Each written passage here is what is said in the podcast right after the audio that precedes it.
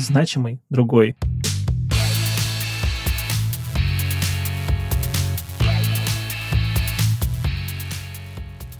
Всем привет! Меня зовут Глеб Новоселов. Вы слушаете подкаст «Значимый другой». Разговор со значимыми людьми с инвалидностью, с работодателями и специалистами, развивающими инклюзивную культуру. И сегодня мы с вами вновь говорим об инклюзивной культуре в компаниях, об инклюзивной культуре в бизнесе. И сегодняшний наш гость — это Юлия Чумакова, старший специалист по работе с персоналом компании Racket Helpster, а также лидер проекта «Разнообразие и инклюзия». Ну, что такое проект разнообразия и инклюзия, я тоже вас не, не смогу не спросить и спрашиваю с удовольствием, Юль. Но прежде всего я вас все-таки хочу попросить рассказать о вашей компании, чем вы занимаетесь, потому что, ну, возможно, есть люди, которые про вас ничего не знают. Добрый день, Глеб. А, с удовольствием расскажу про компанию. Ну, повторюсь, меня зовут Чумакова Юлия, я старший специалист по работе с персоналом компании Racket Benkiser Healthcare. Это бренды Nurofen, Strepsils, Gaviscon, Durex, Contex и очень многие другие бренды.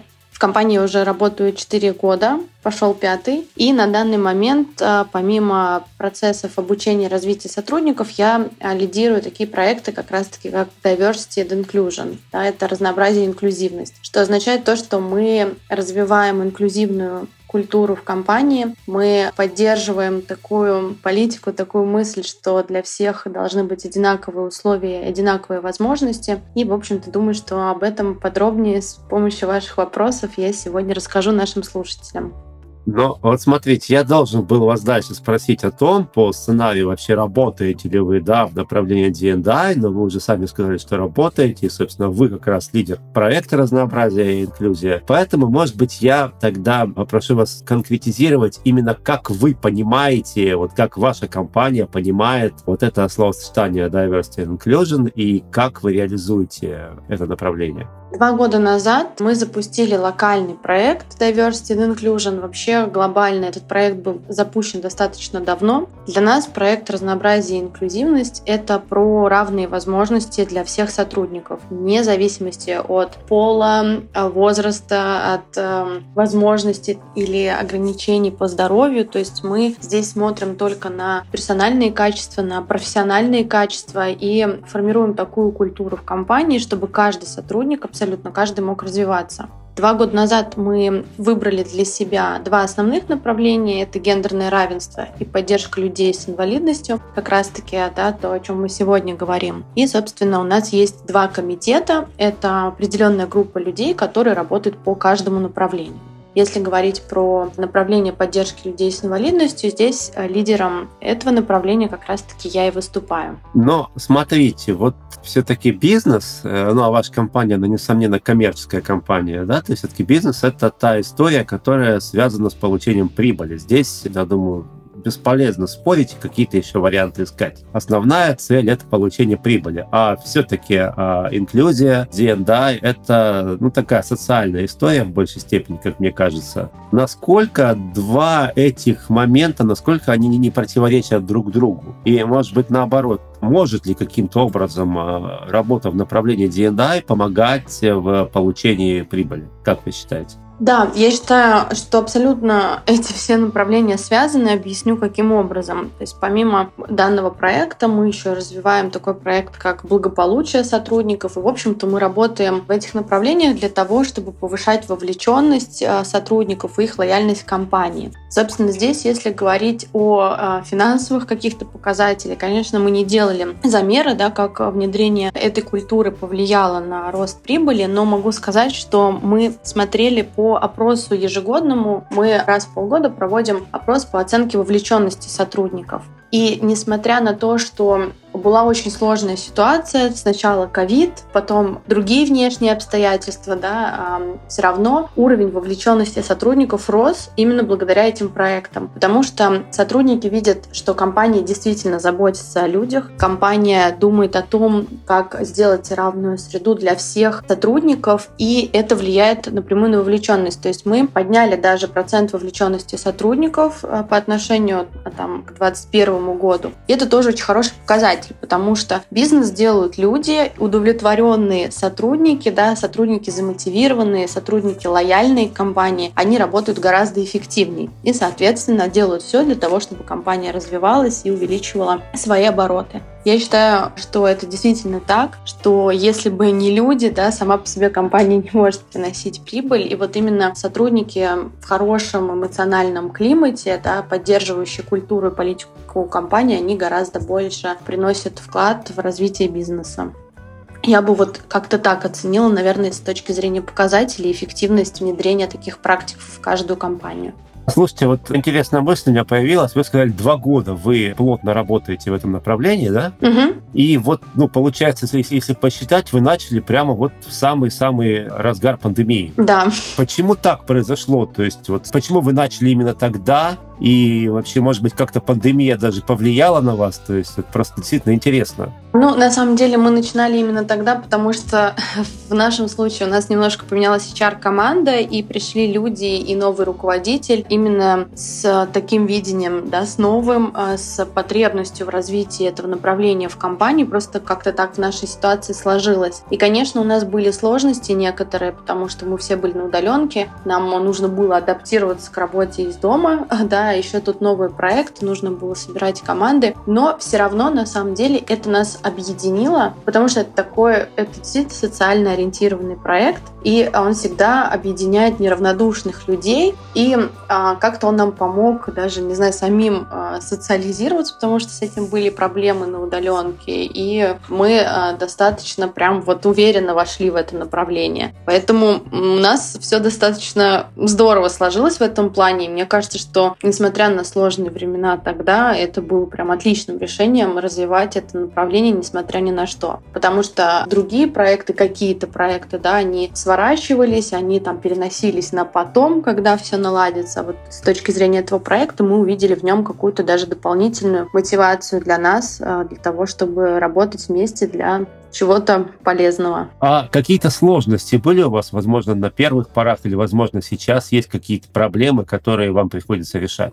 Ну, на самом деле у нас была первая сложность. Мы не понимали, как запустить это направление. У нас э, достаточно были сжатые сроки, то есть к нам уже выходили люди с инвалидностью, и мы не успевали подготовиться с точки зрения проведения каких-то, может быть, вводных вебинаров, инструктажей для сотрудников, которые уже давно работают. Мы переживали, как это все будет происходить, как примут. Да, все-таки люди разные, не будет ли каких-то там, может быть, неловких э, ситуаций и так далее. Но, наверное, наверное, это было основное. И была еще сложность в том, что мы не могли найти компанию, которая бы помогла нам запустить этот проект. То есть здесь, конечно, были разные составляющие, почему у нас не складывалось с разными компаниями. В тот момент мы поняли, что вообще тема D&I для России, она не очень развита на тот момент. И нам пришлось как-то своими силами исправлять эту ситуацию, запускать проект. Мы сделали просто выпуск э, еженедельной рассылки по культуре взаимодействия с людьми с инвалидностью. Мы размещали на внутреннем портале правила взаимодействия с такими людьми. Такие э, правила мы брали у благотворительных фондов, да, то есть мы не сами их писали и придумывали или искали что-то в открытых источниках. И несмотря на то, что у нас не было какой-то глобальной подготовки, было очень здорово, что люди с инвалидностью, которые присоединились к нашей компании, они очень комфортно себя чувствовали с самого первого дня. То есть мы с ними проводили такие мини-интервью, спрашивали, как вообще им э, в нашей компании, как они себя чувствуют. И никто из них не почувствовал какой-то дискриминации, да, какого-то плохого отношения. И более того скажу, что половина новых э, сотрудников с инвалидностью, они уже работали до этого в международных компаниях и сказали, что вот в Рэкете их действительно приняли очень тепло, им было очень комфортно да, по сравнению с другими компаниями, где ситуация была другая. Ну и в тот момент мы просто для себя подчеркнули, что у нас, ну, видимо, настолько подобранные прекрасные люди, да, которые э, радушно встречают любого человека и стали, конечно, развивать это направление дальше. Если говорить о сложностях, которые есть сейчас, ну, Наверное, на сегодняшний день особо сложностей не возникает. То есть у нас отлично развиваются такие сотрудники в компании, строят карьеру достаточно успешно. И, слава богу, да, у нас нет никаких проблем, которые нужно решать. Ну, а вот на этапе вхождения в команду все-таки часто бывает так, что команда уже сложившаяся, люди уже привыкли работать, у них есть какие-то способы коммуникации свои, свои, возможно, какие-то принципы выработались работы. И вот приходит новый человек, и мало того, что новый человек, еще это человек с какими-то особенностями. И вот э, этому человеку нужно приспосабливаться к команде, команде нужно приспосабливаться к человеку. Вот э, здесь какие-то сложности возникали или у вас прям все ровно проходило? Как это все было? У нас сложностей не возникало прям вот каких-то больших, которые сейчас прям приходят на ум. Но здесь, конечно, еще была подготовка. Наши руководители, они назначали перед выходом человека с инвалидностью командную встречу, и заранее говорили, проговаривали эти вещи, да, для того, чтобы не было ни для кого удивления. И, опять же, чтобы не создавалось неловких ситуаций. То есть просто руководитель информировал нас об этом, спрашивал, ну, и нас, да, я говорю просто на примере своего отдела, потому что у нас есть коллега с инвалидностью, информировал о выходе такого сотрудника, спрашивал, нужна ли какая-то помощь э, с адаптацией, там, какие-то рекомендации, но у нас, в принципе, все люди адекватные, да, и вообще вот прям действительно люди с инвалидностью за зашли и влились в команду буквально с первых дней. Были, конечно, у кого там, например, проблемы с речью, был такой, наверное, период адаптации, когда привыкали понимать речь, да, и когда у самого сотрудника с инвалидностью пропадало стеснение, потому что всем нужно адаптироваться. Но, знаете, я бы так сказала, что это ничем не отличается от выхода любого другого сотрудника, который также адаптируется несколько месяцев. Поэтому здесь прям вот сложностей каких-то не возникло. Смотрите, а вот вы уже говорили про рассылки, да, я вот сейчас могу произнести таких два модных достаточно словосочетания, например, этикет общения с людьми, имеющими инвалидность, ситуативная помощь людям с инвалидностью. Вот у вас это все реализовалось как? Вот только посредством вот таких рассылок или, возможно, были какие-то тренинги дополнительные с э, сотрудниками? У нас только были рассылки. Тренинги мы так и не сделали, потому что мы ждали возвращения в офис. А, мы все-таки работали на удаленке, да, мы хотели сделать что-то такое интерактивное в офисе, но потом как-то вот мы немножко отошли от этой инициативы, и у нас все через коммуникации. Есть э, вебинары, которые для нас проводят приглашенные спикеры, ну, не больше, чем там два раза в год, и рассказывают про, опять же, этикет. Но здесь тренинги мы, к сожалению, пока не реализовали, но у нас это в планах есть на этот год.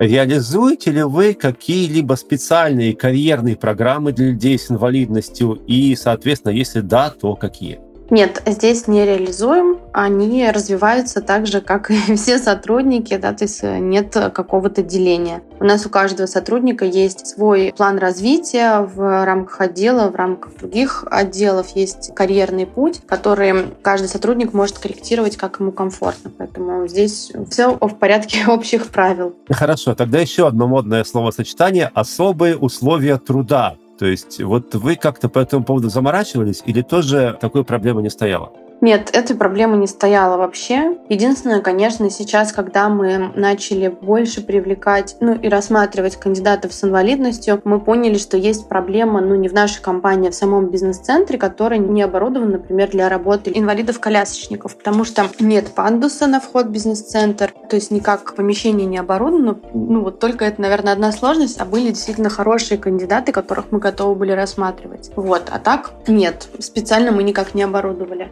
Ну, а если вот э, конкретизировать, да, то есть вы говорите, у вас есть сотрудники, которые работают с инвалидностью, а вот о каких нозологических группах мы можем говорить, да, то есть это кто? Это, как вы сказали уже, там, люди на колясках, это люди с нарушением слуха, зрения, вот можете какую-то вот э, привести статистику, кого больше, или вот есть, может быть, какая-то нозология, которой было бы сложно работать у вас в компании? Ну, у нас в основном работают люди с ДЦП, с нарушением слуха, Наверное, это основная категория. Перед тем, как запускали вообще это направление, мы делали опрос среди менеджеров, вообще насколько менеджеры готовы работать с людьми с инвалидностью. И потом мы спрашивали, с какими группами инвалидности там не готовы работать. Здесь, наверное, основное было со зрением, у кого проблемы, да, потому что у нас все время работа в компьютере, с документами, и если у человека есть сложности с эм, работой с, вот, да, с, и с компьютером, и с документами, то, к сожалению, там, да, мы можем его рассматривать, например, например, только на какой-то сокращенный рабочий день, например, там на пару часов вообще в день или в неделю, но, как правило, это не всем подходит. Поэтому, наверное, это основное ограничение по зрению, с которым мы не рассматриваем кандидатов. А так, ну и инвалиды-колясочники, но опять же, мы сейчас смотрим, как мы можем их привлекать на проекты на удаленку, потому что у нас не вся работа в офисе. Поэтому особо, наверное, таких э, критериев у нас нет. Хорошо, Юль, смотрите, тогда вопрос к вам, как к лидеру вот этого самого проекта «Разнообразие и инклюзия». Приходилось ли вам в рамках этого проекта или, может быть, просто в рамках вашей профессиональной деятельности выполнять какие-то совместные профессиональные задачи вот с такими сотрудниками? Да, конечно. Опять же, да, повторюсь, что в моей команде, в команде HR работает коллега, у нее ДЦП, и мы постоянно какие-то тренинги, мастер-классы, тимбилдинги, все-все-все вместе делаем. И совместные проекты мы делали. Ну, то есть вообще никаких сложностей не возникает. Также есть еще несколько ассистентов других отделов, с которыми я работаю постоянно. Они помогают, ну, это, наверное, не проект больше, а просто вот такая совместная работа ежедневная. Она занимает 30% моего времени, да, то есть мы постоянно коммуницируем, что-то обсуждаем. Ну, то есть я регулярно общаюсь с такими людьми и вообще проблем никаких не вижу в коммуникации, да, и сложностей тоже не замечаю. И у нас ближе к концу нашей встречи мы предлагаем нашим гостям вот такой блиц, да, то есть это вопросы, которые я очень быстро задаю, и вам нужно ответить тоже как можно более кратко и как можно более лаконично на этот вопрос, чтобы вот все вопросы на заняли не более там одной-двух минут.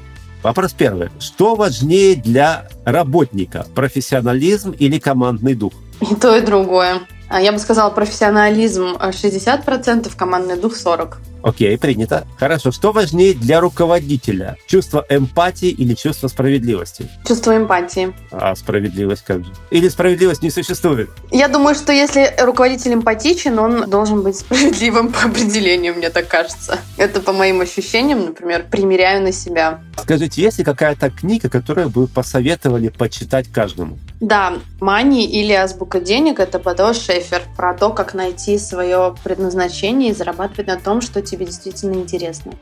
Я где-то слышал, что кино — это все-таки важнейшее из искусств, поэтому есть ли фильм, который бы вы посоветовали посмотреть каждому? Фильм нет, наверное, есть сериал «Триггер». Мне очень нравится наш сериал. Он прям супер полезен будет каждому. Но смотрите, фильмы, книги хорошо, окей. Возможно, какие-то сайты, курсы, с которыми, опять же, вы бы порекомендовали ознакомиться тем, кто интересуется проблемой D&I. Это хороший вопрос, потому что я очень много ищу материалов э, в этом направлении. Не могу сказать, что что-то бы порекомендовала. Я бы рекомендовала, наверное, работать с, с благотворительными фондами, которые в этом являются экспертами и могут свою экспертную помощь оказать в запуске таких проектов. Порекомендуйте конкурсы, в которых могли бы участвовать социально ответственные компании. Здесь сложный вопрос. Наверное, у меня нет на него ответа. Хорошо. И последний вопрос, именно вопрос Блица. Какие компании, э, ну, разумеется, помимо вашей, вы могли привести в пример? Являются для вас, ну, неким, скажем так, маяком, да, на который бы стоило ориентироваться? Таких компаний тоже нет. Мы делаем все для того, чтобы быть маяком для других ваша самая лучшая. Что ж, это супер. Ну и тогда уже не в рамках Блица, последних два вопроса. Что вы посоветуете соискателю с инвалидностью, который захотел бы трудоустроиться в вашу компанию? Я вообще всегда это говорю и на всяких встречах, на которые меня приглашают, и на ярмарках вакансий. Я считаю, что каждый человек должен верить в себя, в свои возможности, несмотря на какие-то ограничения. Потому что я бесконечно верю в потенциал э, каждого человека. Я бы посоветовала быть более уверенным, больше говорить о своей мотивации, да, почему человек приходит на ту или иную позицию и вообще не бояться ничего, ни отношений, ни каких-то там возможных проблем. Самое главное развивать уверенность в себе и мне кажется, больше ничего не нужно, потому что это вот важнейшее, что может быть. Во-первых, найти то, чем тебе действительно хочется заниматься, и верить в то, что для тебя нет никаких ограничений, и все дороги открыты. Я уверена, что если все люди будут об этом задумываться, то у нас гораздо будет больше счастливых людей в стране, ну и вообще во всем мире. Ну и последний вопрос. Что вы могли бы посоветовать работодателям, которые хотели бы трудоустроить сотрудника с инвалидностью, но боятся сложностей или не знают, с чего начать? Очень банально, наверное, но я бы посоветовала не бояться, потому что действительно среди э, людей с инвалидностью есть очень много потрясающих потенциальных сотрудников. Я бы посоветовала, наверное, просто начать с опроса вообще в целом, посмотреть, как сейчас в компании отношение к людям с инвалидностью, насколько менеджеры готовы таких людей принимать в команду, и уже дальше отталкиваться от результатов этого вопроса. Если там нет категоричного какого-то нет, да, что вот люди не готовы принимать людей с инвалидностью в компанию, то смело идти туда, смело приглашать на разные вакансии людей с инвалидностью. И я думаю, что здесь эм, сложностей не должно возникнуть. Но и опять же, конечно, нужно взаимодействовать с различными фондами, которые могут оказать поддержку на первых этапах, помочь с эм, внедрением такого направления в компании, помочь провести вводные тренинги, чтобы была подготовлена почва перед выходом людей с инвалидностью. Это основное, что я бы хотела посоветовать. Что ж, Юля, большое вам спасибо. Итак, дорогие друзья, сегодня о инклюзивной культуре мы говорили с Юлией Чубаковой. Меня зовут Глеб Новоселов. До встречи в наших новых выпусках подкаста. Рассказывайте о нас своим друзьям, подписывайтесь на нашу группу в Телеграм, слушайте нас на Постер FM и на любых других удобных вам площадках. А на сегодня все. До новых встреч. Пока. Значимый другой.